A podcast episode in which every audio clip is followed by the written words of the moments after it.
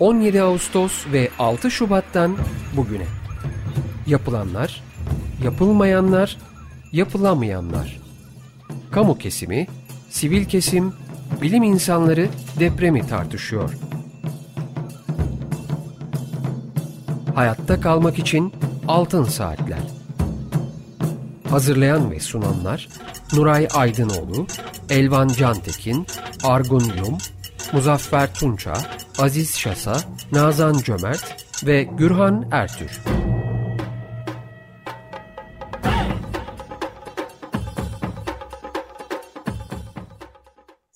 Açık Radyo'da Altın Saatler programındayız. Bugünkü programı Mehmet Nuray Aydınoğlu, Elvan Cantekin ve ben Gürhan Ertür birlikte sunuyoruz. Telefon numaramız alan kodu 212 343 40 40. Elektronik posta adresimiz açıkradyo.com.tr Açık Radyo'da Altın Saatler programlarının ses kayıtlarını Açık Radyo'nun internet adresinde podcast bölümünde dinlemeniz mümkün. Bugünkü programımızın destekçileri İbrahim Yekta Gençel'e teşekkürlerimizi iletiyoruz. Efendim bugün iki konuğumuz var. E, TMOP Mimarlar Odası İstanbul Büyükkent Şubesi Yönetim Kurulu Başkanı Esin Köymen ve Başkan Yardımcısı Profesör Doktor Alper Ünlü. Hoş geldiniz Esin Hanım, hoş geldiniz Alper Hocam, merhabalar. Merhaba, hoş bulduk. Evet, e, İstanbul e, Büyük Kent e, Şubesi e, Cumhuriyet'in 100. kuruluş yılı etkinlikleri kapsamında 5-7 Ekim tarihlerinde 3 günlük bir sempozyum gerçekleştirdi ve bu sempozyumun ismi Cumhuriyet'in 100. yılında İstanbul Mimarlık ve Yerleşme Kültürü idi. Ee, Esin Hanım sizden öncelikle rica edelim bu e, oturumu hangi amaçla, oturumları daha doğrusu hangi amaçla e, gerçekleştirdiniz? Bu arada Nuray Hocam, Elvan Cantekin sizler de programa hoş geldiniz. Buyurun hoş Esin Hanım. Sağ olun. Evet, öncelikle herkese merhaba, bütün e, dinleyicilerimize de. Cumhuriyet'in 100. yılı ile ilgili etkinlikleri yapma fikri aslında hani çok kritik bir zaman dilimi e, hem idare açısından hem Cumhuriyet değerleri açısından hem de mimarlık kültürü açısından e, çok fazla sıkıntıların olduğu bir dönemde e, bir yüzyıllık genç bir cumhuriyetin e, mimarlık alanıyla, yerleşme kültürü e, süreciyle bağlantılarını ve buradan işte çıkarımlarda bulunarak tabii ki e, ikinci yüzyıla dönük nelerin yapılması gerektiğine dair e, bir ara kesit oluşturmaya çalıştık ve bunu hem mimarlık camiasıyla hem de e, kamuoyuyla paylaşıp bunlar üzerinde çalışmalarımızı e, ilerletmek istiyoruz. Bizim için en temel e, biçimi buydu. E, tabii bir ulus devlet kurulma süreci imparatorluklar döneminden sonra e, ve e, Mimarlar Odası'nın ve Türk Mühendis Mimar Odaları Birliği'nin kuruluşunu da 1954 e, olarak e, bildiğimiz için Şimdi 1923 yılında kurulan bir cumhuriyette e, TMOB'un kuruluş sürecine kadar gelen bir dur, e, ara kesitimiz var. Orada mimarların aslında kente dair, mimarlık alanına dair, hatta sürdürülen politikalara dair e, pek çok eleştirileri ya da katkıları var sürece dair. Biz bütün bunları e, biraz Mimarlar Odası'nın kendi içerisinde bulunduğu dönem itibariyle kendi çalışmalarını yaptığı alanlarla ilgili, diğer taraftan da e, yani eş zamanlı olarak bu ulus devlet kurulma süreci ve başkent Ankara, hani biz İstanbul üzerinde gitsek de başkent Ankara'dan İstanbul'da da eş zamanlı olarak yabancı mimarların, planlamacıların kente katkıları üzerine e, bir ara kesit almaya çalıştık. Ve burada da aslında içerik olarak da e, planlama sürecinden yerel yönetim deneyimlerine, koruma kültürüne, kamusal alanlara, e, gündelik hayata, konut kültürüne ki hani bu son süreçlerde özellikle konuta erişimin, barınma hakkının bu kadar yok sayıldığı bir dönemde e, konut politikalarının, kıyıların ki dolgu alanlarını düşündüğümüzde son derece kritik e, bir e, alan, e, kıyıların kullanımı ve afetler tabii ki yani Osmanlı döneminden itibaren kendi şeyimizde de sürecimizde de Cumhuriyet döneminde de yakın zamanlarda işte çokça yaşadığımız belki biraz sonra da konuşacağımız 6-20 Şubat e, depremlerinde konuşacağımız bir e, coğrafya içerisinde e, İstanbul'da mimarlık ve yerleşme kültürünü hep birlikte tartışalım ve bunun üzerinden de e, sağlıklı bir e, çalışma oluşturalım gibi bir şeydi e, bizim asıl temamız. Bundan da beklentilerimiz. Ve tabii en kritik şeylerden, çalışmalardan bir tanesi de bunun kamuoyuyla paylaşılıp tartışılması elbette. Çünkü ancak biz bunları hem mimarlık ortamıyla hem kamuoyuyla tartıştığımızda bu e, genç cumhuriyetin hani 100 yılı içerisinde yapılan e, ya da yapılmayan eksiklerin ya da yanlışların aslında kritik edilerek e, bu kritikler üzerinde de önümüzdeki ikinci yüzyıla dair önermeleri e, ortaya konulması son derece e, bizim için önemliydi. E, sadece Mimarlar Odası değil elbette yani siyaseten de bu yüzyılın bir e, tartışmalarının yapıldığı pek çok yani sivil toplum kuruluşları tarafından e, pek çok e, çalışmalar yapılıyor ve bütünü değerlendirip biz de kendi alanımızdan bu sürece bir katkı koyabilirsek eğer ikinci yüzyıla dair e, çok daha sağlıklı veriler elde edip bu veriler ve değerlendirmeler ışığında da çalışmalarımıza yol verebiliriz diye düşünüyorduk. Temel amacımız da buydu. Çok teşekkürler verdiğiniz bilgi için. Ee, Alper Hocam biraz e, detay alabilir miyiz acaba bu sempozyumla ilgili olarak? Ee, aynı zamanda düzenleme komitesi içindeydiniz. Evet. Ee, neler oldu, e, hangi konuları evet. özellikle ön plana çıkarttınız? Onu da sizden dinlemek isteriz. Teşekkür Buyurun. Ederim. Teşekkür ederim Sayın Tümer. Ee, aslında akademik yaşantım içerisinde en e, yani etkili ve en derin e, sempozyumlardan bir tanesi oldu. Davetli konuşmacılarımız vardı. Hepsi katıldılar. E, çok mütevazi bir ortamda gerçekleştirdik.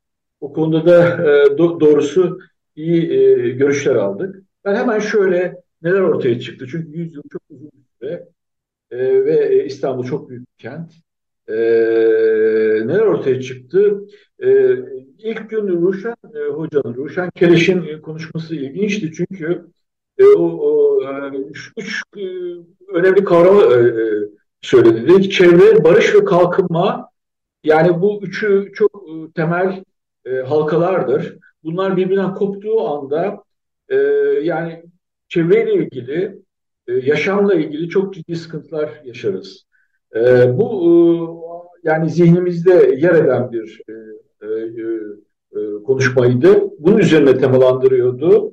E, planlama, koruma, yerel yönetimlerde e, aslında İclal Dinçer'in konuşması, e, hocanın, İclal Hoca'nın konuşmasında e, şunu, e, şu noktayı söyledi. Dedi ki e, e, planlamada bir değer anlamında bir e, değer transformasyonu var. Yani e, sonuçta planlamada kullanım değerinden bir değişim değerine geçiş var ülkede ve özellikle İstanbul'da. Bu da e, kamunun e, yararını ciddi anlamda zayıflatıyor. Aslında genel olarak yani bu tema e, sempozyumun ana göstergesiydi. E, e ilk e, oturumda e, yerel yönetimlerle merkezi yönetimin birbirinden e, kopması, ayrıcalıklı imar planlarının oluşması e, ya bence çok önemli e, konulardı. E, bu arada tabii geçmişe de e, ilişkili konuşmalar da oldu. Özellikle Prost döneminde İstanbul'da e, Prost'un e, yani e, İsmet İnönü döneminde yani o dönemdeki İktidar Partisi'nin e, güdümünde daha seküler, sekülerizmi öne çıkartan planlama çabaları da bahsedildi. Yani geçmişe döndük ama yani benim gördüğüm en önemli eksikliklerden bir tanesi Prost'a geri döndük ama mesela son e, e, top başı e, hiç kimse e, ele almadı. Yani bu da tabii bizim yakın e, zamanı çok hani bakmıyoruz yakın zaman. Hep uzak zaman bakışımız var. Bu da benim e, eleştiri e, alanlarından bir tanesi. Koruma kültürü, kültür varlıkların korunması sürecinde yani bizim belki de hiç fark etmediğimiz e, çok değerli katılımlar oldu. Engin Akkürek e, ve Nezih Başgelen'le birlikte yani bu e, kaybolan Bizans, e, arkeolojik bir takım e, bulgular, bu bulguların e, değerlendirilmesi bence e, ikinci oturumun en önemli e, konularıydı. E, koruma kültürü ve kültür varlıklarının e, korunması e, aşamasında. Üçüncü e, kısım, e, üçüncü kısmında kamusallık, gündelik yaşam ve mekanda tabii ki konu e, Taksim Meydanı, kamusallık, Beyazıt Meydanı, e, kamu, e, yani Taksim Meydanı'ndaki sekülerizm, Beyazıt Meydanı'nda ise e, İslami e, İslam e, İslamlaşma, e, onun simgeselleşmesi yani e, açıkçası meydanların bir takım politik süreçlerin uzantısı haline getirilmesi bu arada e, e, yani yaşayan insanların e, kamusal haklarının e, üzerinde bir sembolizma e, baskısının e, oluşturulması bir politik e, süreç anlamında konuşuyorum. E, kamusal alanların bir anlamda inşası, retrofittingi tekrar inşası e, yani bu yaşadığımız e, Cumhuriyet Türkiye'deki süreçler bu meyanda yani e, e, e, formellik yani yaşantısallığın formelliği buna karşılık merkezi e, sistemin dayatmaları, bunu kamusal alanlardaki dayatmaları, e, Bülent Batuhan'ın konuşması ilginç bir konuşmaydı. Gündelik yaşamın informalliğine karşı kamusal alanlarda yaşadığımız baskı ve e, e, formaliteler, e, bütün bunlar aslında e, ilginç e, tartışmalardı. E, çok ilginç bir e, tematik konuşma vardı e, Profesör Ethem Erdem tarafından. E, ben bunu çok önemsiyorum. E, sık sık Stefanos Yarasimos'a referanslar verdi. E, yani e, Türk, İsta, Türk İstanbul'daki modern planlamanın e, köklerine e, ta Beyaz, e, pardon e, Bizans'a kadar giderek e, tartıştık. E, orada e, Yarasimos'a e, dayanarak e, toplum toplumda diyor toplumda Osmanlı toplumunda kamuyla ilgili bir dürtü yoktu. Yani sanki biz e, bugünkü gündemimizin, bugünkü e, problemlerimizin e, geç, geçmişle ilgili bağlantılarını e, arar gibi olduk. Yani Osmanlı'da da yoktu. Bizans'taki durumu anlattı. E, sıradanlığı anlattı. E, merkezi otoritenin her zaman e, kamusal hakları, haklara hiç önem vermediğini anlat, anlattı. Ta ki yapısal çevreye kadar e, giden e, çok ilginç bir konuşmaydı. E, her zamanki gibi e, temelden bence e, çok önemli bir e, e, tematik konuşma yaptı.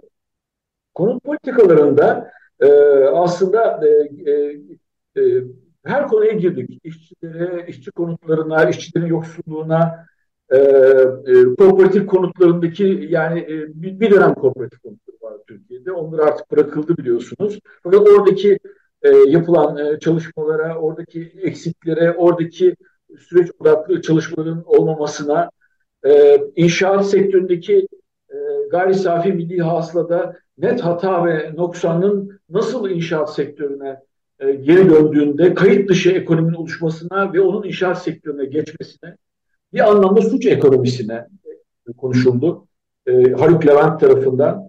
E, e, aslında yani gece konulaşmadaki gece e, toplumsal katlanma e, katmanlaşmadan e, işçi konutlarına kadar her şey konut politikalarında e, konuştu. Çok değerli hocalar vardı. Sema Erder, Haluk Levent, e, ismini e, şu anda e, hatırlayamadım e, diğer arkadaşlarım.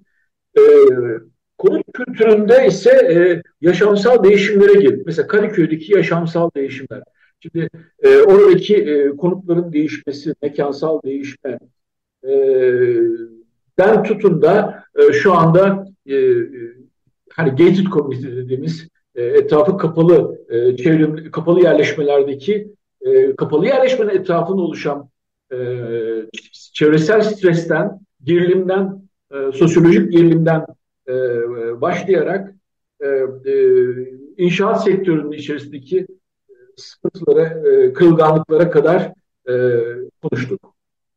Altıncı oturumda daha çok su, su kültürü, yani bu şu anda olmayan su kültürü, e, e, e adalar, adalar, adalardaki modernizmi e, konuştuk. Kent, kıyı ve su kültüründe. Yedinci oturumda bilinmeyen İstanbul, yani İstanbul'un biz bilinmeyen taraflarına girdik. Burada İstanbul'daki kaostan bahsetti Haluk Şahin. Bu kaos bizim kendi yapımızda var ve dolayısıyla bu kaosun içerisinde bir düzenden bahsetti. E, simalardan, insanlardan bahsettik. Yani bir, mesela Karınca Ezmez Şevki'den bahsettik, Atilla İlhan'dan bahsettik. E, aslında e, çok renkli bir e, oturum oldu bilinmeyen İstanbul. E, Mustafa Ünlü, e, sinemacı, e, ağırlıklı olarak nostaljiden bahsetti, tüketim ekonomisinden bahsetti. Nostaljinin bizim toplumumuzda nasıl e, yani bir e, e, parakende satış e, e, ürünü gibi e, gel, gelip satıldığını ve dolayısıyla çevreyi buna bağlı olarak nasıl değiştirdiğimizi ve e, nasıl tiyatro sahneleri yapar gibi e, çevrede bir takım mekanlar ya, yaparak e, e, bir tüketim ekonomisi e, kurduğumuzu, yani nostaljinin bir e, meta oluşması, oluşmasına bahsetti. Oysa nostalji çok acı bir e, deneyim, bir kentli için, bir şehirli için. E, buradan e, bilinmeyen İstanbul ta ki şeye kadar e, Bizans'ın bilinmeyen e, İstanbul'una e, kadar e, gittik. E, İzzettin Önder tematik konuşmasında neoliberalizmi e, tartıştı. E, krizden bahsetti. E, yine ekonomideki soft, soft core, hardcore meselelerinden bahsetti. E, bence bu da e, İzzettin Hoca tarafından e, enteresan, e, yani zaman zaman enteresan açılımlar e, yarattı. E, genel olarak e, e, sempozyumda. Sonra afetlere geçtik. Nuray Hoca da burada. Nuray Hoca ağırlıklı olarak belirsizliklerden bahsetti. E, e, mühendislik anlamında spektral ivmenin anlaşılmamasından bahsetti.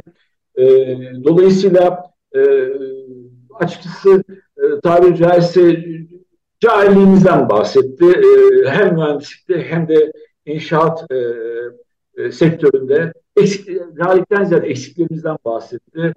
E, özellikle afet planlamasında Handan Türkoğlu katılımcılığının olmamasında yani e, e, daha doğrusu e, yerel yönetimlerle merkezi yönetim arasındaki kopukluktan bu halen devam ediyor ve ciddi bir şekilde devam ediyor. E, bunlar tartışıldı. Tarık Şengül de e, aslında Büyükşehir Belediyesi'ndeki e, e, çalışmaların çalışmalardan bahsetti.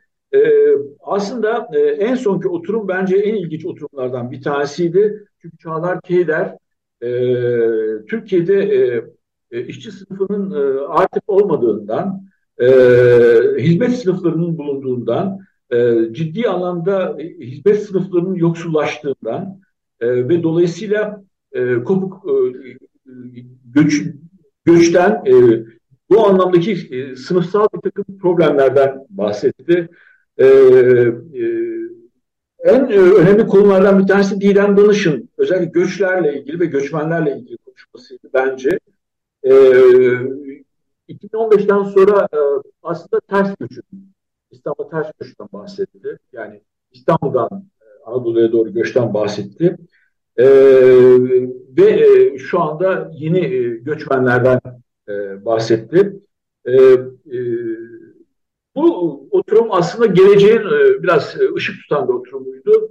Gelecek, gelecekteki ışık tutan oturum açısından yani yeni bostanlar, yeni yeşil, yeşil kültürü e, aslında önemli bir konuydu burada ve e, Sinan Loji'nin e, aslında e, konuşması da e, ilginçti. Çünkü o e, kent içerisindeki izler üzerinden yürüyüş yaparak kenti tanımak, kenti anlamak üzerinden hoş bir konuşma yaptı. Yani e, tabii ki bütün e, e, yani e, paydaşlar güzel konuşmalar yaptılar ama benim yani zihnimde kalan bunlardı e, Sayın Ertuğrul.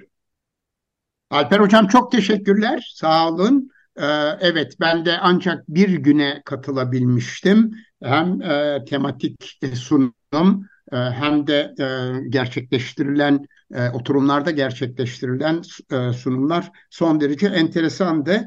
E, aslında dinleyicilerimiz bu sunumlara ulaşabiliyor. YouTube'da İstanbul Büyükkent Şubesi'nin Mimarlar Odası Büyükkent Şubesi'nin sayfasında siz bütün günleri ayrı ayrı yerleştirmişsiniz. Bütün sunumları izlemeleri mümkün ve oradan birçok bilgiyi edinmek e, de e, mümkün olabiliyor. Ayrıca sempozyum programına ulaşmak için de e, mimaris.org adresine e, girebilirsiniz. Orada Cumhuriyet'in 100. E, yılında İstanbul'da mimarlık ve yerleşme kültürü e, e, sempozyumunun bütün programını bulmak mümkün. Evet, şimdi e, buradan hareketle e, ben e, belki sempozyuma ilişkin arkadaşların bilahare soruları olacaktır. Ama hemen Esim Hanım'dan başta da konuştuğumuz bu özellikle 6 Şubat depremlerine ilişkin Mimarlar Odası'nın yapmış olduğu çalışmaları ve raporu e, özetlemesini rica edeceğim. Buyurun Esin Hanım. Teşekkür ediyorum.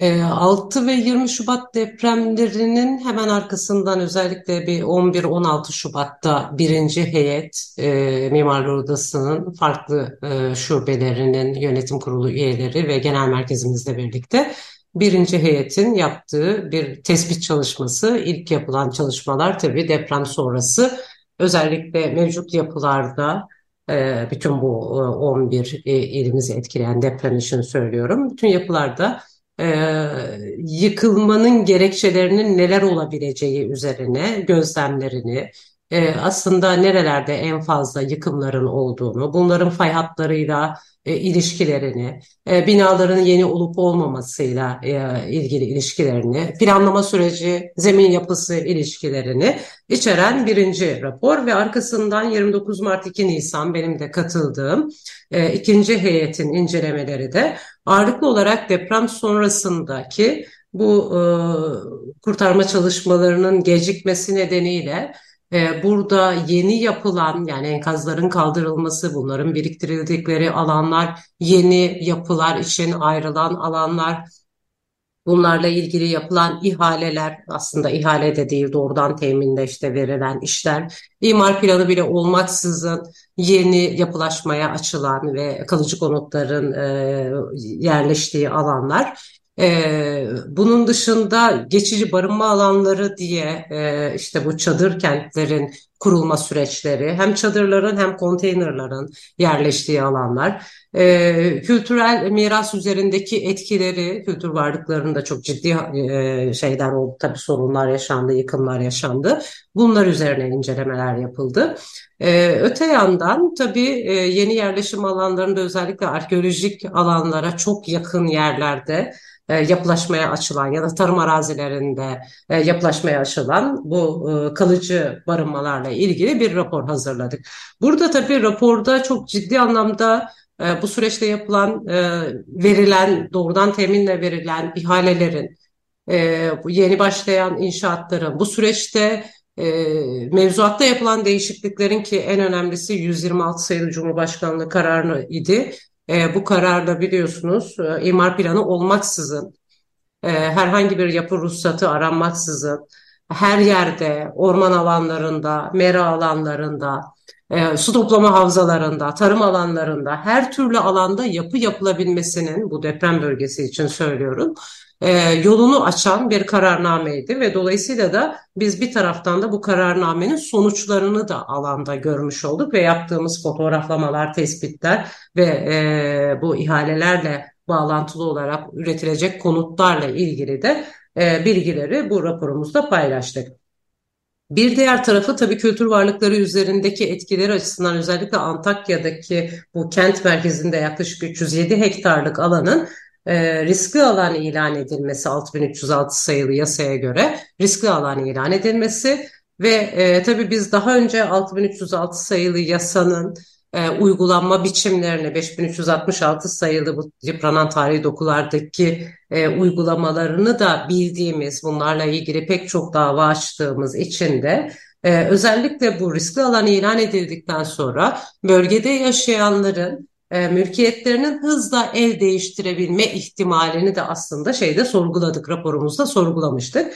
E, daha sonra biz raporu hazırladıktan sonra e, bu tahminlerimizin ve öngörülerimizin ne kadar doğru olduğu da ortaya çıktı. Özellikle bu riskli alan ilan edilen yerlerdeki mülkiyetlerde çok hızlı bir el değişikliği ve kamulaştırma süreçleri yaşandı. 11 ilin tamamında bir mevzuat taraması yaptığımızda hemen hemen tamamında acele kamulaştırma alanları ilan edildiğini gördük.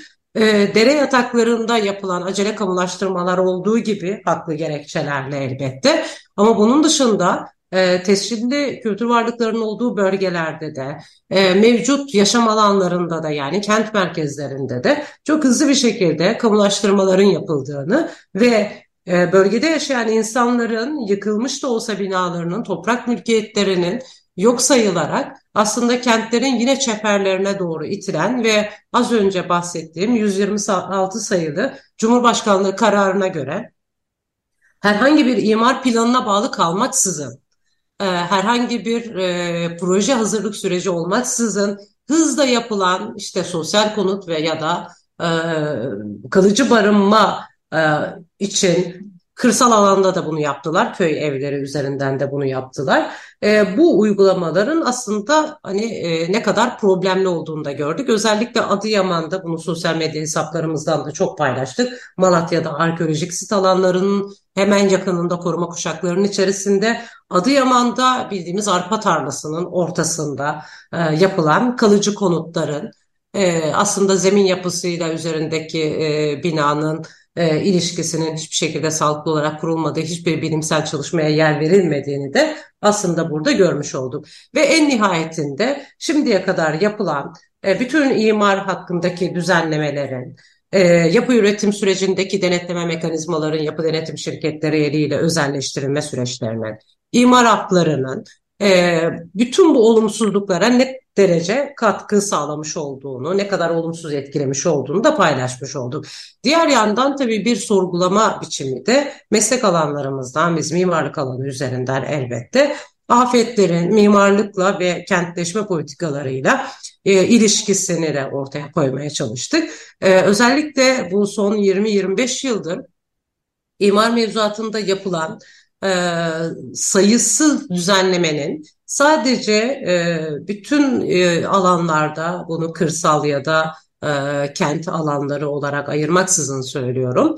E, sınırsız yapılaşma olanaklarını sağlamanın her türlü bütüncül planlamanın önüne geçen bir davranış biçimi olduğu ortaya konuldu. Özellikle e, Çevre Şehircilik Bakanlığı'nın kurulmasından sonra bir kanun hükmünde kararnameyle kurulduktan sonra planlama yetkilerini de artık yerelden doğrudan doğruya merkeze çekildiği, her yerde birbirinin benzeri yapıların yapıldığı toplu konut e, idaresi eliyle, dolayısıyla iklimin, bitki örtüsünün, topografyanın, e, ve oradaki kültürel dokunun hiç de e, şey yapılmadan, göz önünde bulundurulmadan İstanbul'da neyse Kahramanmaraş'ta da, Malatya'da da, Adana'da da, e, benzer Osmaniye'de de, Gaziantep'te de aslında benzer yapıların yapıldığını, e, özellikle imar yönetmeliğinin bakanlık eliyle doğrudan doğruya e, Çevre Şehircilik Bakanlığı tarafından 2013 yılında ee, artık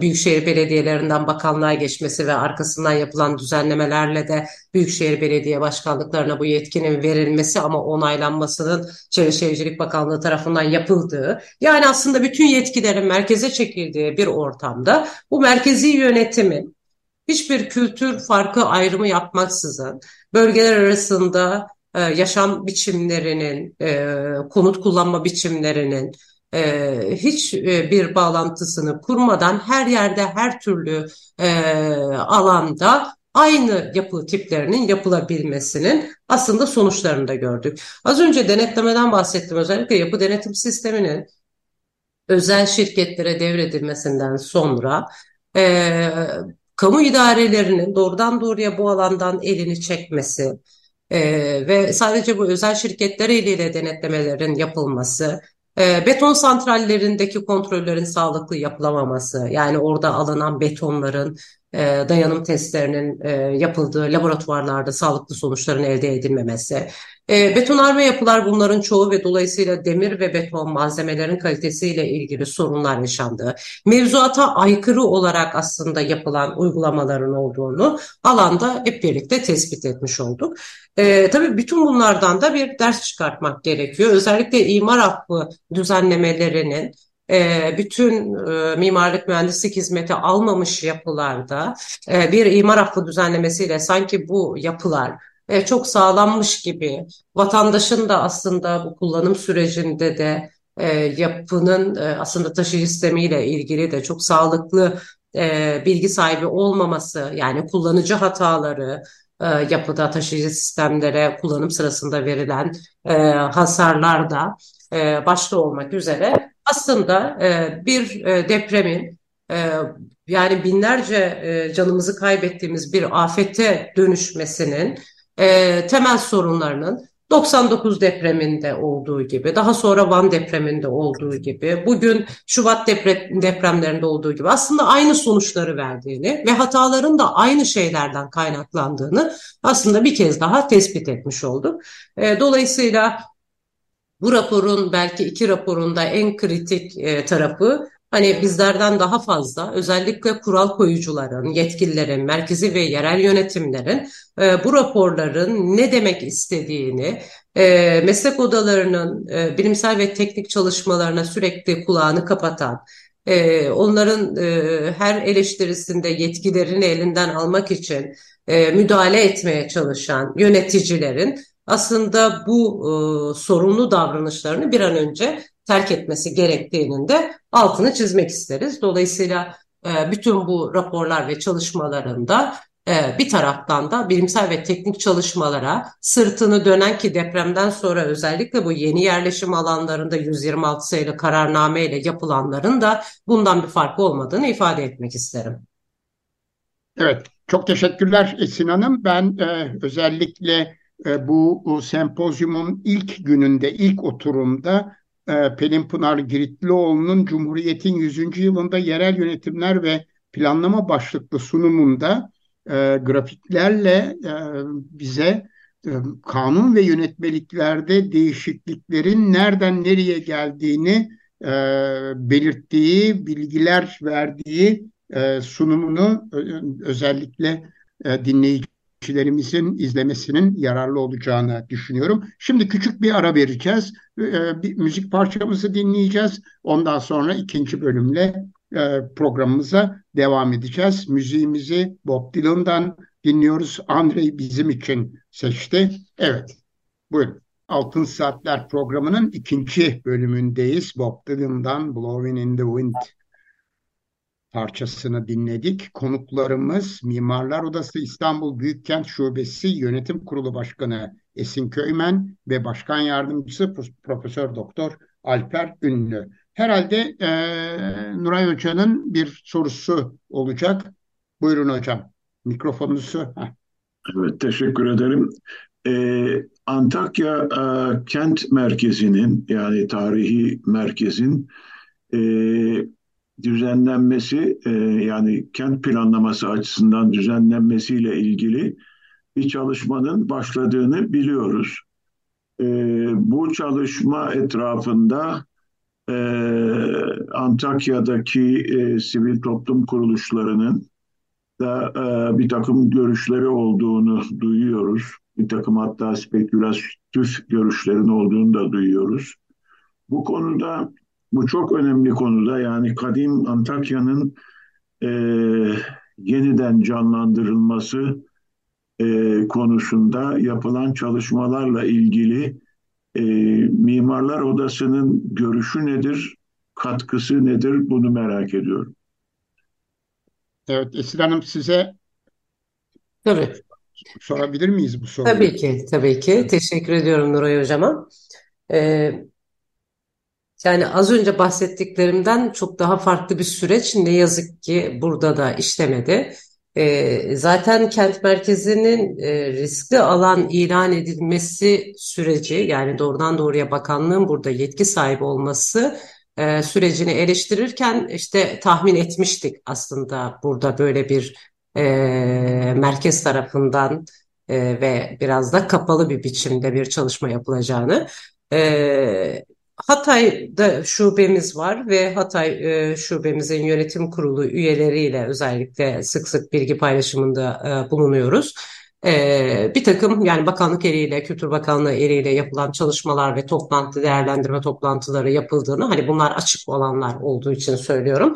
Ama öte yandan e, mesela bizler de e, sizler gibi diyelim e, farklı proje bürolarının hatta üniversitelerin alana dair e, çalışmalar yaptığını duyuyoruz.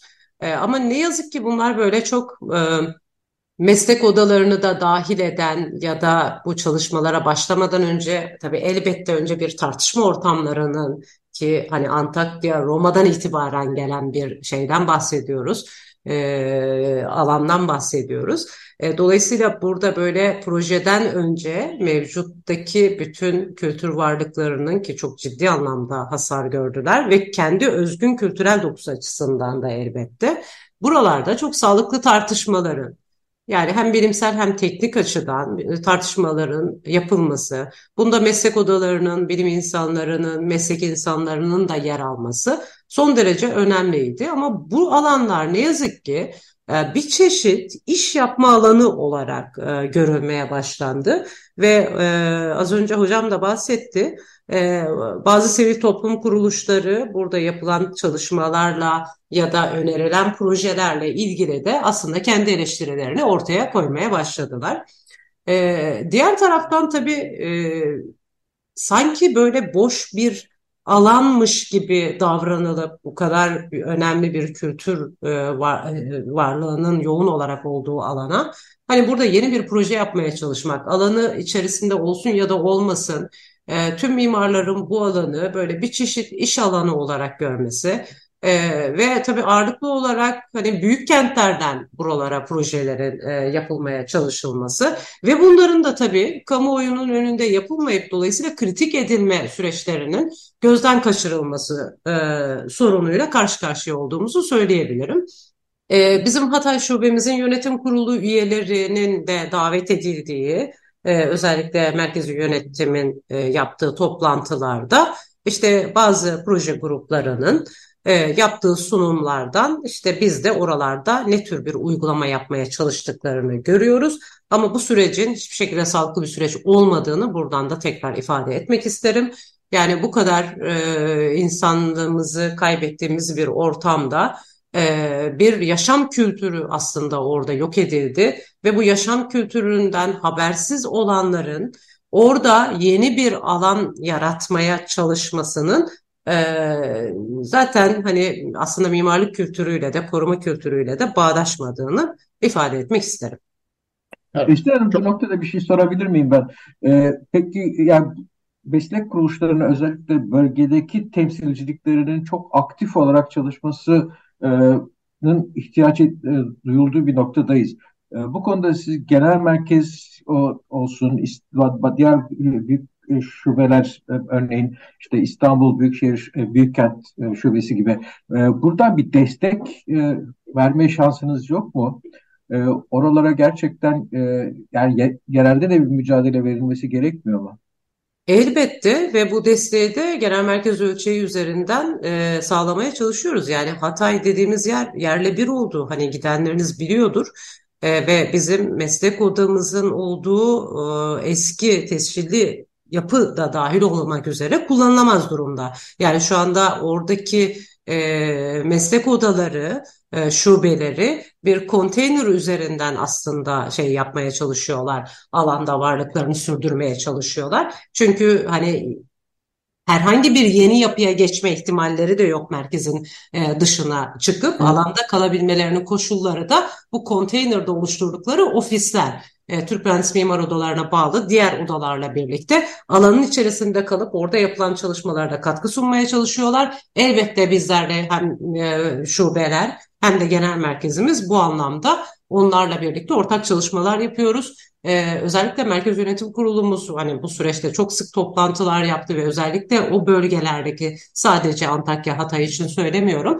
E, depremde hasar gören bütün illerimizin e, yönetim kurullarının bu alanlara dair yaptığı çalışmalara kılavuzluk olsun diye zaten biz bütün bu raporlarımızı hazırladık ve oradaki e, bilgileri de elbette biz bütün şubelerimizde ve genel merkezimizde paylaşıp bunları üzerinden de neler yapılabileceğine dair görüşlerimizi söylüyoruz. Ama az önce ifade etmeye çalıştığım şey merkezi yönetimin kendisine muhatap olarak kabul ettiği ve yol yürüdüğü bir e, ekipler yumağı var diyelim. bunların meslek odalarıyla doğrudan bağlantı kurmaması hatta bazen birbirlerini eleştirmesi sonucu hani bizler de böyle medyadan e, bunların aslında hani evet aynı alanda bunlar da proje yapıyorları e, anladığımız bir e, kapalı devre giden bir durum da var. Bunu ifade etmeye çalıştım ama elbette genel merkezimiz e, bu özellikle bu bölgelerdeki e, meslektaşlarımızla ilgili sadece yönetim kurulu değil yani pek çok meslektaşımızı biz kaybettik. Yönetim kurulu üyemizi kaybettik bu depremlerde. E, ve gerçekten onlar açısından da bizler açısından da son derece zor bir e, süreci birlikte göğüslemeye çalışıyoruz. Yani e, evlerini kaybeden, yakınlarını kaybeden e, meslektaşlarımız da var orada ve ona rağmen yani artık hemen e, toparlanır toparlanmaz bu süreçlerin içerisinde bu kentlere yapılan müdahalelerin e, sağlıklı olabilmesi için mücadele ediyorlar elbette. Biz de onlarla birlikte katkı sağlamaya çalışıyoruz. Çok teşekkürler. Nazan Cömert'in bir sorusu var. Evet, e, belki birinci bölümde değinildi ama e, ben yine de sormak istiyorum. E, merak ettiğim bir konuda e, veriyle alakalı olacak. E, raporlarda 100 ve 120 milyon metreküp arasında e, bir e, moloz yani yıkılan ve yıkılması planlanan e, yapının e, olduğundan bahsediliyor. Ama bunların ne aşamada, neyin ne kadar yapıldığıyla alakalı elinizde de bölge için e, veriye ulaşma konusunda e, elinizde bilgi var mı? Veriye ulaşabiliyor musunuz? Onu soracağım. Bir de e, şeyden sonra depremden hemen sonra e, Çevre ve Şehircilik e, Bakanı'nın e, bir açıklaması olmuştu. Bu e, daha önce gündeme gelen fay yasasıyla alakalı. Hatay ve diğer deprem illeri de o e, bahsedilen 24 e, ilin e, bu yasaya tabi olacağı e, bahsedilmişti. Bu konudaki görüşleriniz neler? Enkazlarla ilgili e, yani mevcuttaki yıkılan yapı stoğu üzerinden yaklaşık bir e, hesaplama yapıldı. E, ve ben birinci bölümde çok altını çizemedim belki. E, biz enkazların özellikle nerelerde e, biriktirildiğini e, görmek için de hani yani şöyle giderken bir kurgu yapıldı. Yani tescilli kültür varlıklarının durumu nedir? Enkazlar nerelerde toplanıyor? Ne kadarı toplandı? Nerelerde biriktiriliyor? Nasıl ayrıştırılıyor? E, bunlarla ilgili bir çalışmada yapılıyordu. E, ve e, bu şeylere baktığımızda yol kenarlarında neredeyse bir istinat duvarı oluşturabilecek şekilde kontrolsüz yani özellikle çokça da e, basına da yansıdı asbest kontrolleri falan da yapılmadan e, yıkımların da aynı şekilde aslında hiçbir kontrol yapılmadan sulaması bile yapılmadan sürekli e, tozlu bir ortamda yapıldığı yani yıkımcılar da dahil olmak üzere o bölgede kalanların aynı zamanda deprem sonrası bir de böyle bir tehlikeyle karşı karşıya kaldığını ifade etmeye çalışmıştık. Ee, enkazların toplanma alanları ile ilgili gerçekten hani çok e, ne diyelim alelacele yapılan bir düzenleme olduğunu açıklıkla ifade etmek isterim. Yani bizim orada gördüğümüz şey e, tarlanın kenarına biriktirilmiş e, yani sözüm ona yıkılıp temizlendikten sonra oralara atılmış kontrolsüz e, hiçbir mevzuata uymayan ee, ve neredeyse delil karartan yani bunu çok bilinçli olarak söylüyorum. Ee, biliyorsunuz bazı sitelerle ilgili bölgede yapılan teknik incelemelerin e, tamamlanmasına bile izin verilmeden enkazlar toparlanıp e, bir yerlere biriktirildi ve e, tabii bu yapılarında hangi nedenlerle yıkıldığına dair verileri elde edebilmek için de e, çok ciddi anlamda zorlandı. İşte barodan biliyorsunuz e, pek çok baro oraya avukatlarını göndermişti. TMOB'un heyetleri bir dönem oraya sokulmadı. E, Çevre Bakanlığı kendi heyetleriyle bunların kontrollerini yapacaktı. Ve dolayısıyla aslında bu şeylerin gelişi güzel, e, boş buldukları her alana, bunu çok hani üzülerek söylüyorum ne yazık ki, bu e, bir havza kenarı da olabilir, bir gölet kenarı da olabilir, bir tarla alanı da olabilir, bir yol kenarı da olabilir. E, böyle bir gelişi güzel bir enkaz biriktirme sürecini yaşadık. E, şimdi tam ilini hatırlayamıyorum ama bölgede özellikle depremde hasar görmüş arabaların toparlandığı bir tarla vardı ki onun fotoğraflarını da çekip aslında yine sosyal medya hesaplarımızdan da paylaşmıştık. Yani aslında hani o durumlar yani sadece biz işte yıkılan binaların enkazlarının toplandığı alandan bahsediyoruz. Hayır, yani eşyaların ayıklandığı ve biriktirildiği alanlar da dahil olmak üzere enkazdan çıkartılan, arabalar da dahil olmak üzere kentin içerisinde deprem olan alanların içerisinde farklı farklı yerlere gelişi güzel bir biçimde e, istiflendi, depolandı. Bunu söyleyebilirim. Burada hiçbir koruma önlemi alınmadığını söyleyebilirim. Ne yıkım sırasında ne de e, bunların birikilmesi ve taşınması sırasında e, bir e, önlemden bahsetmemiz mümkün değil. En azından bizim orada e, çalışma yaptığımız süreç içerisinde tanıklığımız ya da oradaki arkadaşlarımızdan düzenli aldığımız bilgiler ışığında bunu söyleyebilirim. Fay yasası ile ilgili yani şimdi Gürhan Bey de bahsetti, ben de biraz bahsetmeye başladım. Bu memlekette her deprem olduktan sonra e, insanların akıllarında böyle bir takım fikirler geliyor ve bunu ortaya koymaya çalışıyorlar. E, ama biz hala bilimsel planlamayla, bir bütüncül planlamayla yani Türkiye coğrafyasının tamamında e, sağlıklı bir kalkınma planı ve kentleşme planının yapılmadığı bir ortamda istediğimiz kadar yasal düzenlemeler yapalım. E, fay yasası yapmaya çalışalım ki doğru olduğunu da düşünmüyorum e, kişisel kanaatimi söyleyeyim. E, bunların e, sonuca dönük ya da çözüme dönük çabalar olmadığını e, ifade etmek isterim.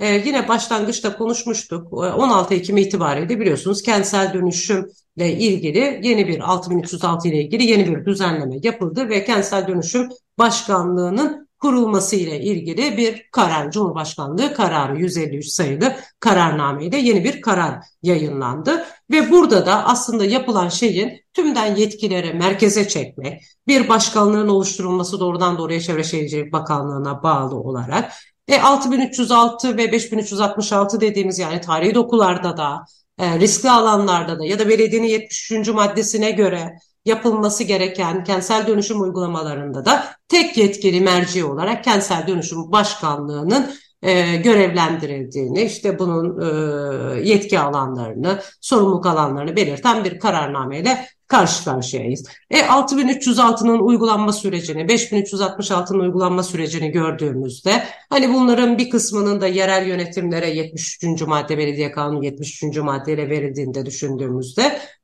insanlarımızın doğrudan doğruya yaşadığı alanlar üzerinde ne kadar olumsuzluklar yaşandığını da e, bilirken şimdi burada yeniden bir kentsel dönüşüm başkanlığı kurulması ve bundan da e, yani aynı e, ne diyelim e, yöntemlerle aynı bakış açısıyla e, bilimi ve tekniği reddeden e, bir düşünce yapısıyla istediğiniz kadar yasal düzenleme yapın. Bu yasal düzenlemeler en nihayetinde e, bir kent içerisinde ya da kırsal alanda varsıl ve yoksul arasında bir gerilim, e, yoksulun sürekli e, kentin çeperlerine doğru itildiği, e, kent merkezinin deki gayrimenkul değeri üzerinden bakıp bütün yaşam alanlarının menkulleştirildiği ve hızla el değiştirildiği bir ortama hizmet edeceğini e, söylemek isterim. Dolayısıyla bu yasal düzenlemeler önce sizin kentleşmeyle ilgili, yönetmeyle ilgili, demokrasiyle ilgili bir e, derdiniz olması gerekiyor. Merkezi yönetim açısından söylüyorum. Cumhuriyet'in 100. yılında en çok kritik ettiğimiz konulardan bir tanesi de budur. Yaptığımız sempozyumda da aslında yerel yönetim ve merkezi yönetimlerin bütün planlama süreçlerine dair, yaptıkları yasal düzenlemelere dair e, tartışmaları yaparken bunların e, her ne kadar çok iyi amaçlar, amaç maddeleri nefis yazılıyor bunların. Ama uygulama sırasında yaptıkları şeylerin aslında amacının çok da dışında olduğunu söylememiz mümkün.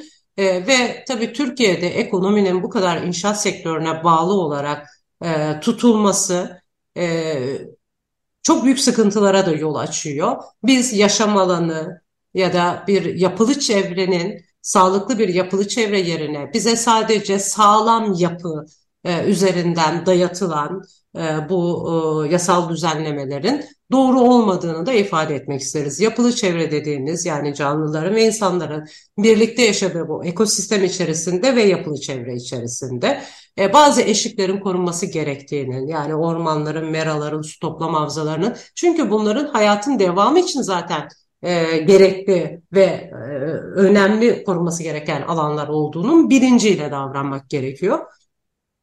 Her depremden sonra sayısal yasal düzenlemeler yapılır. 6 ve 20 Şubat depremlerinden sonra 126 sayılı kararname ile ülkenin her bir yerinde özellikle bu bölgeler için söylüyorum deprem gören bölgeler için orman alanları, mera alanları, su toplama havzaları da dahil olmak üzere hatta işte tescilli yapıların olduğu sit alanları da dahil olmak üzere her türlü mevzuattan muaf tutularak hani vahşi bir yapılaşmanın e, önünü açan e, iradenin yeni yaptığı yasal düzenlemelerle çok daha farklı bir amacı hedeflediğini e, düşünmek biraz saflık olur diye düşünüyorum açıkçası. Evet, çok teşekkürler. Bu arada Mimarlar Odası'nın 6 Şubat depremleri depremi depremleriyle ilgili raporlarına mimarist.org adresinden ulaşmak mümkün. Ee, İsin Hanım sizden yakın tarihli etkinlikler hakkında da çok kısa bir bilgi rica ediyorum. Ondan Tabii. sonra Alper Hoca'ya bir sorumuz olacak kapatmadan önce. Buyurun. E, aslında bizim e, bu sempozyumla birlikte organize ettiğimiz bir sergimiz de var. Bu sergimizi 29 Ekim'de Mimarlar Odası İstanbul Büyükkent e, Şubemizin Karaköy'deki binasında açacağız. Bu da Mimarlar Odası'nın perspektifinden İstanbul'un Cumhuriyet Yüzyılı.